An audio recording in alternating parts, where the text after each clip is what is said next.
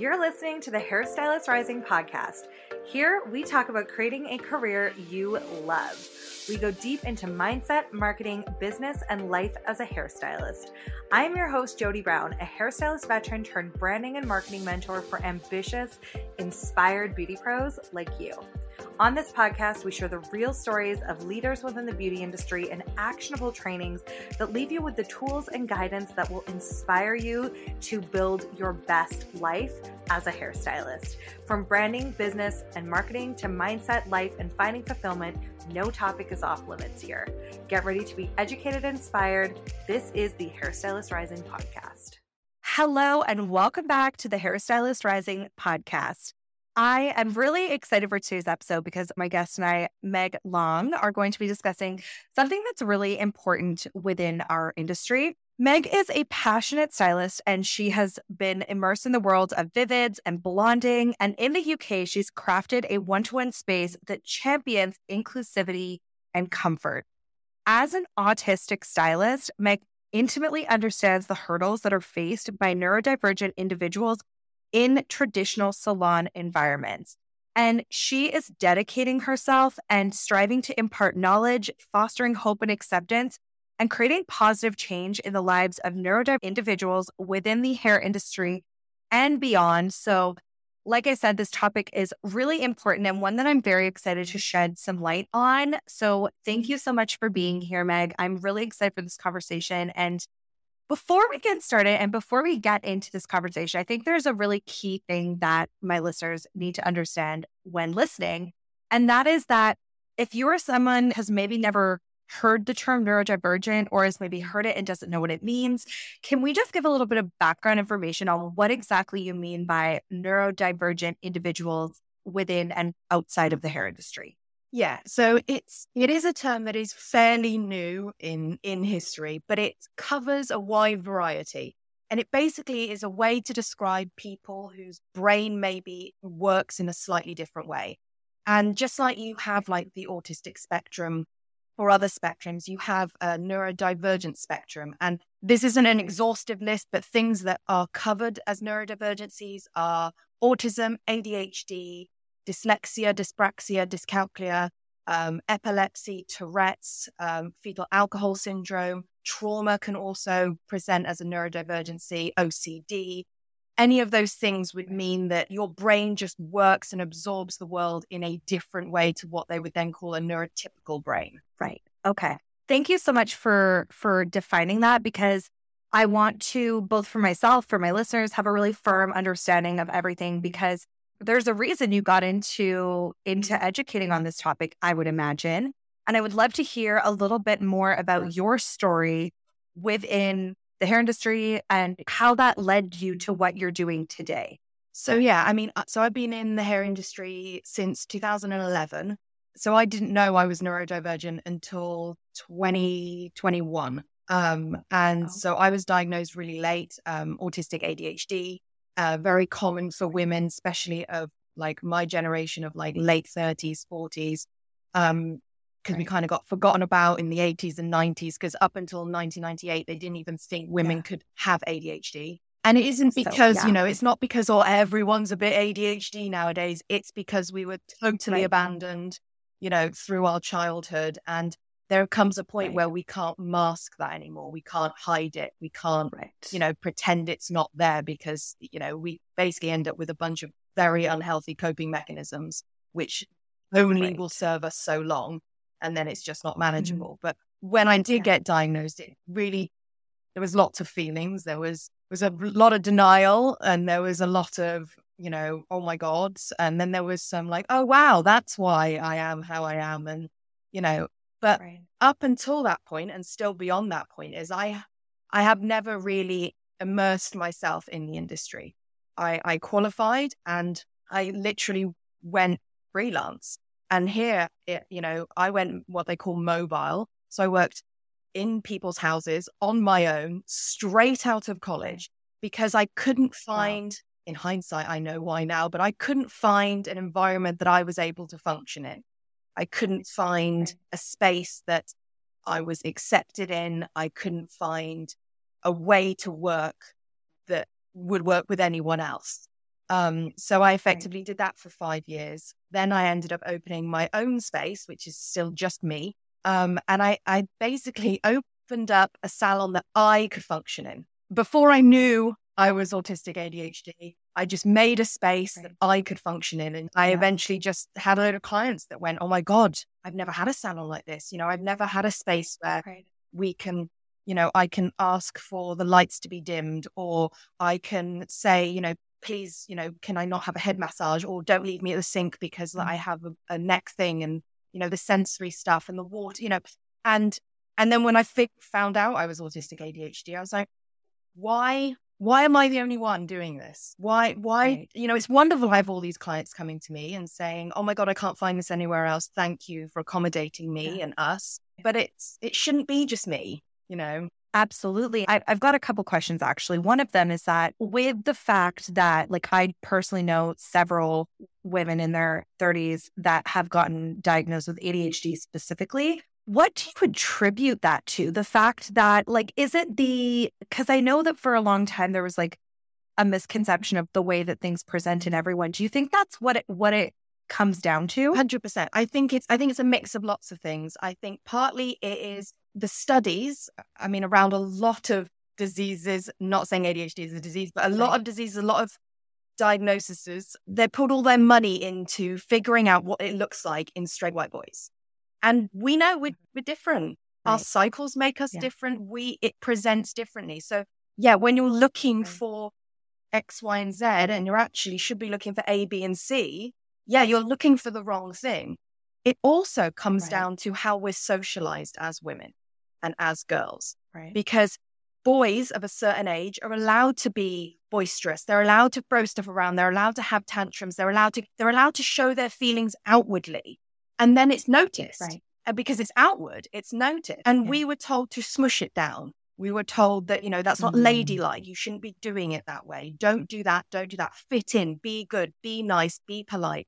And we're very smart. Right. And eventually we it's a survival mechanism. And we go, oh, I need to, I need to be good. I need to be good. And right. gets internalized. And a lot of women now, um, later on in life, get diagnosed with it used to be ADD or ADHD, but now there is no ADD, ADHD, and then it's either inattentive, um, hyperactive, or combined. So inattentive means like the hyperactivity is in here. So, you know, the boys are externally doing is happening in here. Right. Um, I have combined. So it's my outward stuff is all the talking and the moving. Um, and then I also have all the internal constant dialogue of everything all of the time. Um, and, and I think that's why it's more common. And because we made it go internal and a lot of it was internal, no one noticed. Right. Yeah. I'm really grateful to you for shedding some light on that because, you know, there's predominantly like our industry, there's a lot of women, there's a lot of men, but I think 80% females in our industry. So it's a very important topic, I think, to shed light on. Right. And it's it's likely that there's people who just are wondering like why do things like bother me? or why you know what i mean? And they're, they're not given that i think it's like just a lack of uh, of awareness maybe or knowledge. And so i think that's why it's so important to have these conversations to bring forward some of the experiences that neurodivergent stylists are having and also clients as well. So what can we look for in terms of creating environments that are more inclusive and that a variety of people feel comfortable functioning in. yeah, I mean, so for me, and this this blends in a little bit with the socializing and how we're socialized as women. Working in a female dominated industry as a neurodivergent person is awful. I won't lie, because partly part of being autistic specifically, but ADHD as well, is that like this like this weird social hierarchy that that women and girls that that mean girl thing and the clicky stuff and like the things you should say and you shouldn't say and that a lot of neurotypical people just seem to get and are born with this knowledge of how to play the game and how to be. We don't understand how to do that. And so it puts a massive target on our backs. I mean for me definitely in my local industry i have not been well liked And it's because I don't know how to play the game. And that is seen as an act of aggression. We're not inherently bitchy because we were born that way. No. We're socialized that way. We're told that right. never say what you mean, always be polite, but our feelings have to go somewhere. And there's no like obvious rules. I need a rule, like a level written down rule, a clear rule, right. you know, and I like to be told if I'm doing something wrong. I don't want to hear it from three people down in the break room, you know, because I've overheard right. someone bitching about me, you know, like, yeah, like navigating those social interactions within a team, I have always really struggled mm-hmm. with. Not having right. those uncomfortable conversations. I would rather someone have an uncomfortable conversation with me than kind of yeah. frenemy me. Yeah. So that that indirect communication and expectation of reading between the lines is what it sounds yeah. like. I started working in salons when I was 17. I'm now 35. And I do think that that is something that was extremely prevalent when I got into the industry.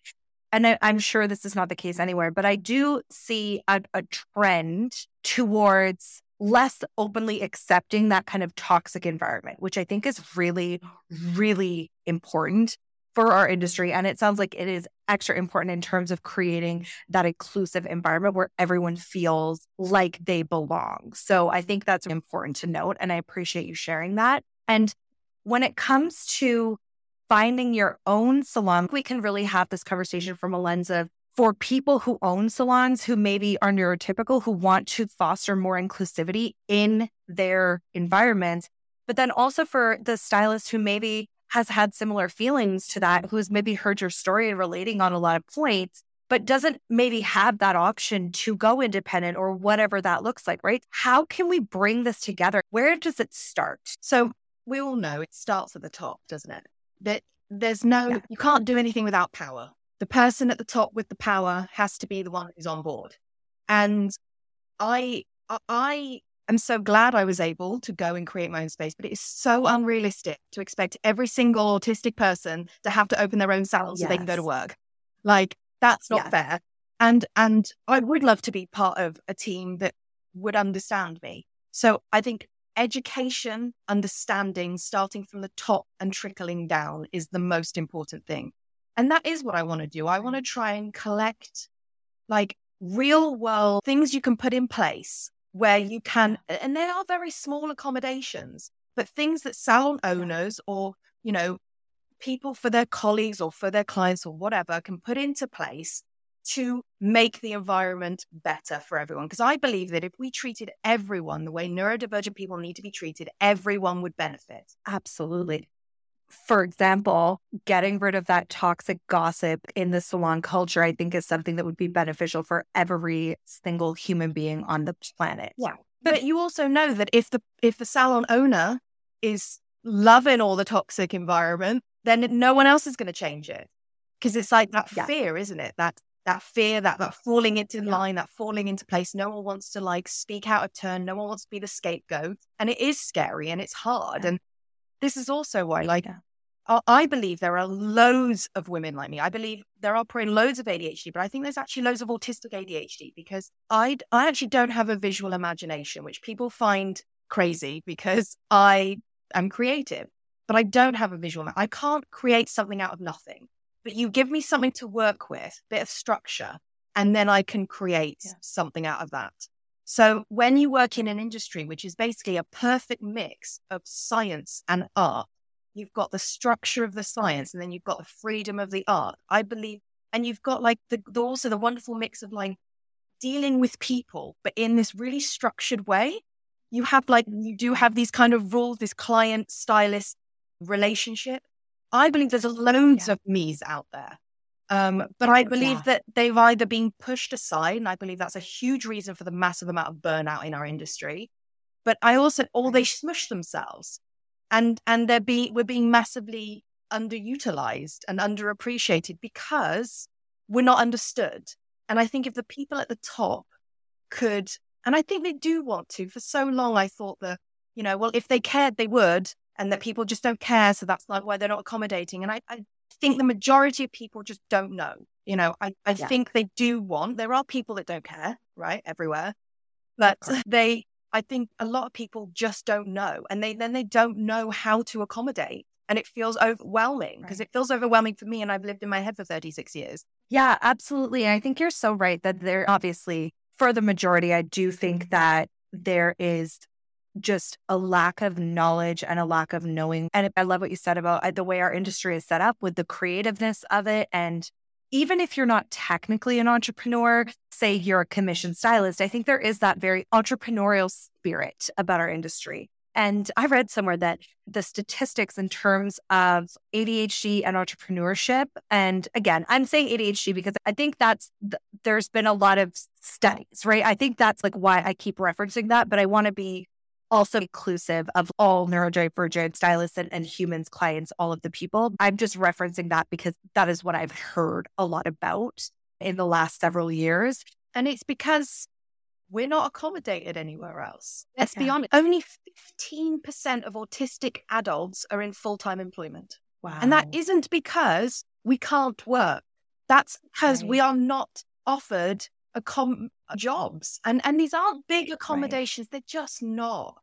But it's it's not reasonable and we're not able to function. You know, I think eh, this is where there's a lot of lap over with ADHD and autism is that, you know, like a lot of ADHD is, you know, they'll flip between one job and the next and the next and the next, which I did loans before I had this job you know and and i think partly to do with that partly it's a bit of a dopamine thing i think and a bit of an impulsivity thing and a boredom thing but also like you, you get somewhere you feel like you're just settled and then they don't get you they don't get you they think you're being difficult they think right. you're being rude because unfortunately a lot of who we are is you know and again like you i speak from personal experience which i can only do from adhd and autistic you know i can't speak for the other right. neurodivergencies but like who we are as human beings, ev- almost everything that would tick a box to give me a diagnosis of ADHD and autism would be considered rude and antisocial. Every single thing. Just who I am is socially not acceptable. And what am I supposed mm. to do with that? But yet, I yeah. find that if people understand, and it's not an excuse, it's not like, you know, I'm going to be a dick because I'm autistic, ADHD. I can be a dick all by myself. I don't need a research. But I think when people understand, like I have to ask a lot of questions, and and and often I'll get told, "Well, you're questioning me," like like, and it's like, no, I'm trying to comprehend what you're saying. I'm not suggesting yeah. you're wrong. And then I find that when people understand that, they're like, oh, okay, okay, cool. Like you're not being difficult, you're not being yeah. a smart ass, you're not, you know. And so I think that when there is more education at the top, it does trickle down. And and and and the understanding i think just really empathy and understanding you know and then yeah. the misconceptions especially about autism are, are right. Like yeah. the amount of times i've been told well i can't be autistic because i can talk. I can't be autistic because i'm a woman. Like oh you must be hiding oh my god. uh, i'm just like oh gross. Like but it, it it's something we were taught our whole lives. I didn't think i could be autistic yeah. ever because i was told that's not what it looks like you know and I, I find it also really interesting is that you know my whole life i've been you know people always say well you know she's a bit off she's a bit weird uh, but it would always be like that's just meg that's just how she is but she's weird she's different she's odd and then when i was like i'm autistic they're like well no you're way too normal to be autistic. I'm like which one? They've called me weird and odd my whole life but do you know what i often think it is? And this is this is a lot of the internalized ableism that i've had to deal with myself is that we especially in the 80s and 90s we were when the R word was right, right? We were brought mm-hmm. up to believe that autistic people were other, that they're not like us. They don't look like us. They don't sound like us. They're other. Right. They're beneath us. They're not like us. So mm. people don't want to see someone that looks like them or sounds like them. They don't want to believe that because it makes them feel yuck. And they don't mean to, right. but it is deeply embedded in us, you know, even in me. Like mm. right. I've had to really, really work on it. It was years before I would say the ADHD thing, way before I would say the autism stuff, way before. Right. It was way more accepted that I was ADHD before I could say I was autistic for myself. I couldn't accept myself. And and so I think right. what I want to do is the more I talk about it and make it just part of a normal conversation, is I want other people yeah. to know it's okay to talk about it as part of a normal conversation. Right. Yeah, that is so valid. The more we can speak mm-hmm. something, the more we can have open conversations, the more we can bring this topic into the forefront, that's exactly what will happen because it is, like you said, I think it's that lack of knowledge, that lack of information, and that lack of understanding. And I think every single conversation that is had towards deepening that understanding and deepening that collective conversation is one step closer. And I think what you said earlier too is right. I definitely believe that on the whole, like when people know better, they will try and do better. Right. So I really appreciate you sharing your knowledge, for you telling your story and helping my listeners and helping myself have a better understanding. So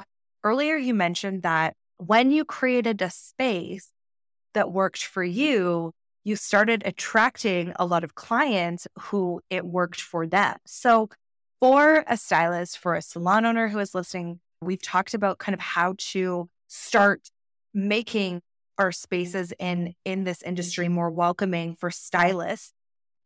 What about for clients? Like where can we start creating more inclusive spaces? So i mean i actually asked this on my tiktok. So i asked neurodivergent people to just pop on my tiktok and tell me basically the things they hate in salons and what they would love to see and the overwhelming vibe was they don't feel heard and they feel like even if they were to say no one would care and oh. and that's so sad and it was a lot of people and i have like 40 followers on tiktok but yet this got a lot of traction you know and right. and what i found is people just want to be asked that's it right.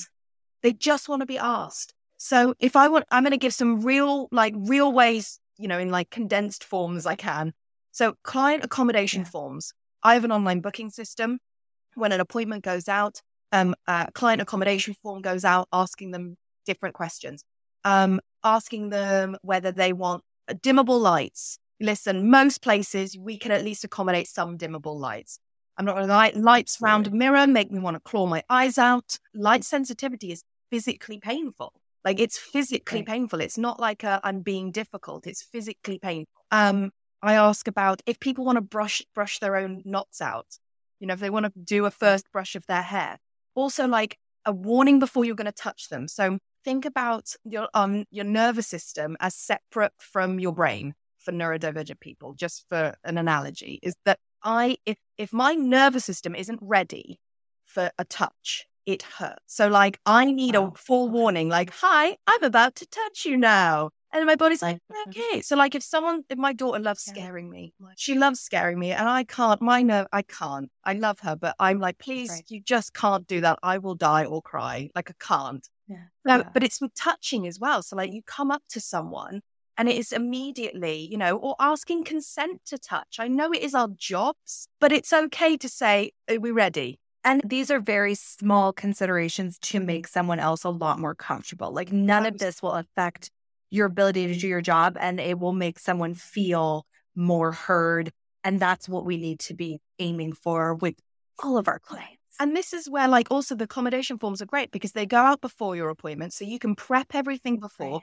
I have a section about um, also, like, if you want um, a, like a chatting appointment or a silent appointment or a half and half appointment, you know, if, if they have any other communication issues they want to discuss, it's not great form to ask them what their disability is. That's not okay. Um, but if they want to tell you, they can. But you can ask all these questions without having to ask them what their disability is. Right. And, they, and mine go out to all of my clients. It's yeah. everyone because a lot of people have sensory issues and they're not neurodivergent because neurodivergent people are humans with human issues. They're not, you know, doesn't make them different. You know, the accommodation forms are a huge one. And and just asking them what they need and then giving them because I promise yeah. what they need is going to cost you probably no money or very little money, no time or very little time. And it's going to make such a yeah. huge difference to that person, like such a huge earplugs. I have disposable earplugs in my salon for either when the hair dryers on or when, you know, water gets in right. the ear a little bit. And that can be really painful for people. Right. Right. And I, you know, Meg, as you're as you're going through these things too, I just keep thinking like I love that you mentioned you don't have to ask questions about your client. Like you don't have to pry because all of these considerations, the whole idea it is like really making it feel inclusive, not not putting up more barriers for your neurodivergent clients, right? So if you're filling out these forms, if you're sending them out to all your clients, like the the best case scenario out of all of this is that this is going to give every single client that sits in your chair a better experience. I mean, even like, so one of the questions also is do you want, you know, and I know some of these may not be as possible if you have a massive salon, right? But like for me, of I course. give I give people options whether they want the radio or they can pick a playlist. They can have whatever. And actually, I get to know my clients so well. I literally know what songs they like. So I'll put on their very own playlist. Also, you mm-hmm. know, there are ways of making big spaces feel not so big. You know a lot of a lot of neurodivergent people struggle with not only the loudness but multiple noises. So like it's the multiple noises that our brains can't so basically our brains can't filter out the important noises with the non-important noises. So like me talking to you is the same loudness as my printer that's just on standby. Like i can hear that right. So like if i right. wasn't completely focused and there was something again going on i would have to be like sorry what? You know so then if you've got a hair dryer and then you've got gossiping and then you've got the radio and then you've got something else it is again it can be physically painful. So there are ways of maybe like having a option for maybe a quiet area you know or a quieter space or uh, like you know miss a chair out on a day specifically a quieter day in the salon when you have half the amount of staff in because i know it's a sunday or an eve i don't know what it is whatever someone wants but right. there are ways yeah. to accommodate it yeah, I love that. And thank you so much for addressing both scenarios because I think that's really important. Yeah, because a lot of these are, are, nothing to do with your space. You know, because actually, if you're in a big space, you can just get the disposable earplugs. Like they cost pennies, yeah. you can get them for. You know, 100%. I you could charge for them if you wanted to, but I give mine away for free because they cost pennies. You know, and yeah. those things you can accommodate very easy. And I would say, like, just asking, like, showing all those people on my TikTok that that you will care when they ask. Yeah. Because it's easy to be like, well, they never said anything. But you need to be the one to initiate that. It's your space, you know, it's not their space. And and often they have the same issue with that kind of clicky vibe.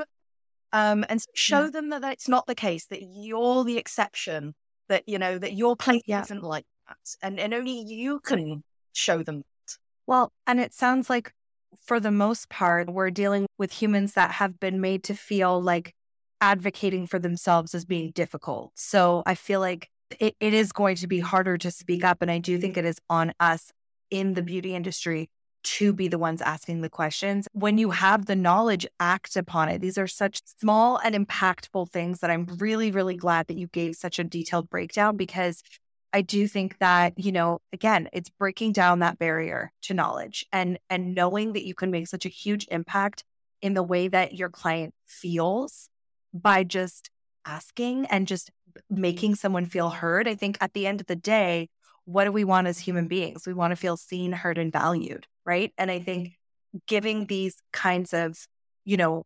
customizations is going to do exactly that. Yeah. And I mean, you know, to your point of like us feeling like we're being difficult, you know, I, I want to share a few statistics with you because they're a little bit scary statistics, but I think they emphasize the point that it is so important to try and make, especially an environment that's supposed to be fun and it's supposed to be relaxing and it's supposed to be enjoyable yes. to make it actually make people feel good. People that really need it is that neurodivergent children with ADHD have 20,000 more negative responses to their behavior by the age of 10 than a neurotypical child. So imagine when they get oh. to 40, imagine their self talk right. and their self esteem. You know, right. it's, it's oh, like you start heavy. off 10 paces back. You know, undiagnosed neurodivergent people are more likely to end up in abusive relationships, with eating disorders, with drug or alcohol addictions, because it's self medicating, because we're told that, well, if you just tried harder, you know, oh, you're being lazy, you're being difficult, you know, why can't you just? Right. So we try and find other ways because no one will actually accommodate us, help us, hear us. And autistic right. adults are three times more likely to self medicate. Suicide is also the leading cause of early death amongst autistic people. I believe all those statistics are down to lack of knowledge, lack of accommodations, and lack of inclusivity. And and in a space where we're supposed to make we know how important we are to our clients. We know that. And, and neurodivergent people are some of our most vulnerable clients. You may we may not see it, it may not be plastered on the outside all the time, but they are the ones that need this the most. And actually, I do believe that if we started treating everyone like this, everyone would feel the benefit. I don't think anyone would be like, oh, please don't ask me how I want my things and how I feel and what I think. And, you know, no, absolutely. We are in an industry where we are wanting to make people feel good, feel amazing. And truly, if there are things that can be done that's going to make that person feel less isolated, more included, more seen, more heard, and more valued, I, I think it's our duty to do so. And and at the end of the day, I I know that people are running businesses, but I also think that neurodivergent clients are so underutilized and undervalued because I believe if you start really appreciating them, you will have better retention. You'll have better retention of your neurodivergent stylists. You'll get better work out of them. Yeah. You'll get your clients showing up on time better. You'll get them. You'll get them in a. You'll get them happier with your work. You will literally have a better yeah. business. Absolutely almost everyone has a hairstylist, right? Like it's something that most people do have. And so I think there is so much potential for change and for a ripple effect from our industry getting more educated and really just leading with wanting to make a difference, right? Yeah. Yeah. And I I do see people wanting to make a difference. I mean, up until probably four months ago, I might have had a different to that. I'm not gonna lie. I am not inter- right. was it eternal optimist? I'm not. Okay. Whatever your mug says, I'm not I'm not the eternal optimist. But I I have to just have faith that there are more people that care than that don't, or else I wouldn't bother. Yeah. I wouldn't be in the right. industry. I I wouldn't I wouldn't bother. I wouldn't stick my neck out. I wouldn't bother. So I have to assume right. that there are yeah. more more good caring people than not. Yeah. This is just the beginning, right? This is the beginning of the conversation. And I think that there are so many tangible takeaways here from this conversation. And I know that this is something that you are going to continue. So, where can my listeners go to find out more about you, to connect with you, and to just dive deeper into this conversation? So um, I'm on Instagram, Coloring on the Spectrum, and I'm also on TikTok, Coloring on the Spectrum. I also wanted to say about, if anyone doesn't know about it, the Sunflower Lanyard Disabilities Charity. Um, they deal with hidden disabilities. Um, it is a global um, organization, and you effectively have a sunflower lanyard, and it is to when you go out, you can go on public transport. A lot of airports will recognize it and they just know you have an invisible disability. So they will ask things like, Can I help you? They're not going to pry into your disability.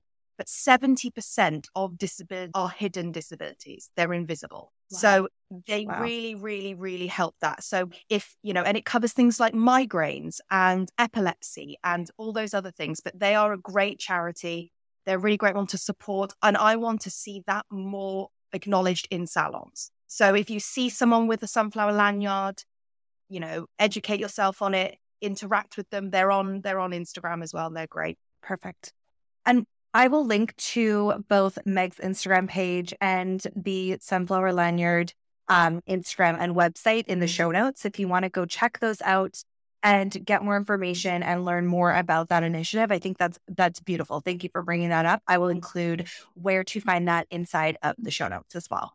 Thank you. Thank you again for being here. This has been a really enlightening conversation. And again, I'm just very appreciative for you coming, sharing your knowledge, sharing your story, and just being a voice within our industry. Thank you for having me. Thank you so much for listening in to another episode of the Hairstylist Rising podcast. If you haven't already, make sure you like, subscribe, and leave us a review.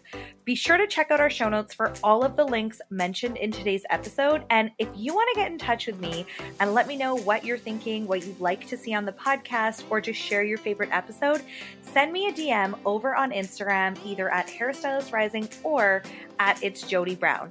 I am so excited to see you back here, same place, same time next week. And until then, I am Jody Brown. I am your host, and I'm signing off now. So thank you so much for listening to this podcast, and we'll see you next week.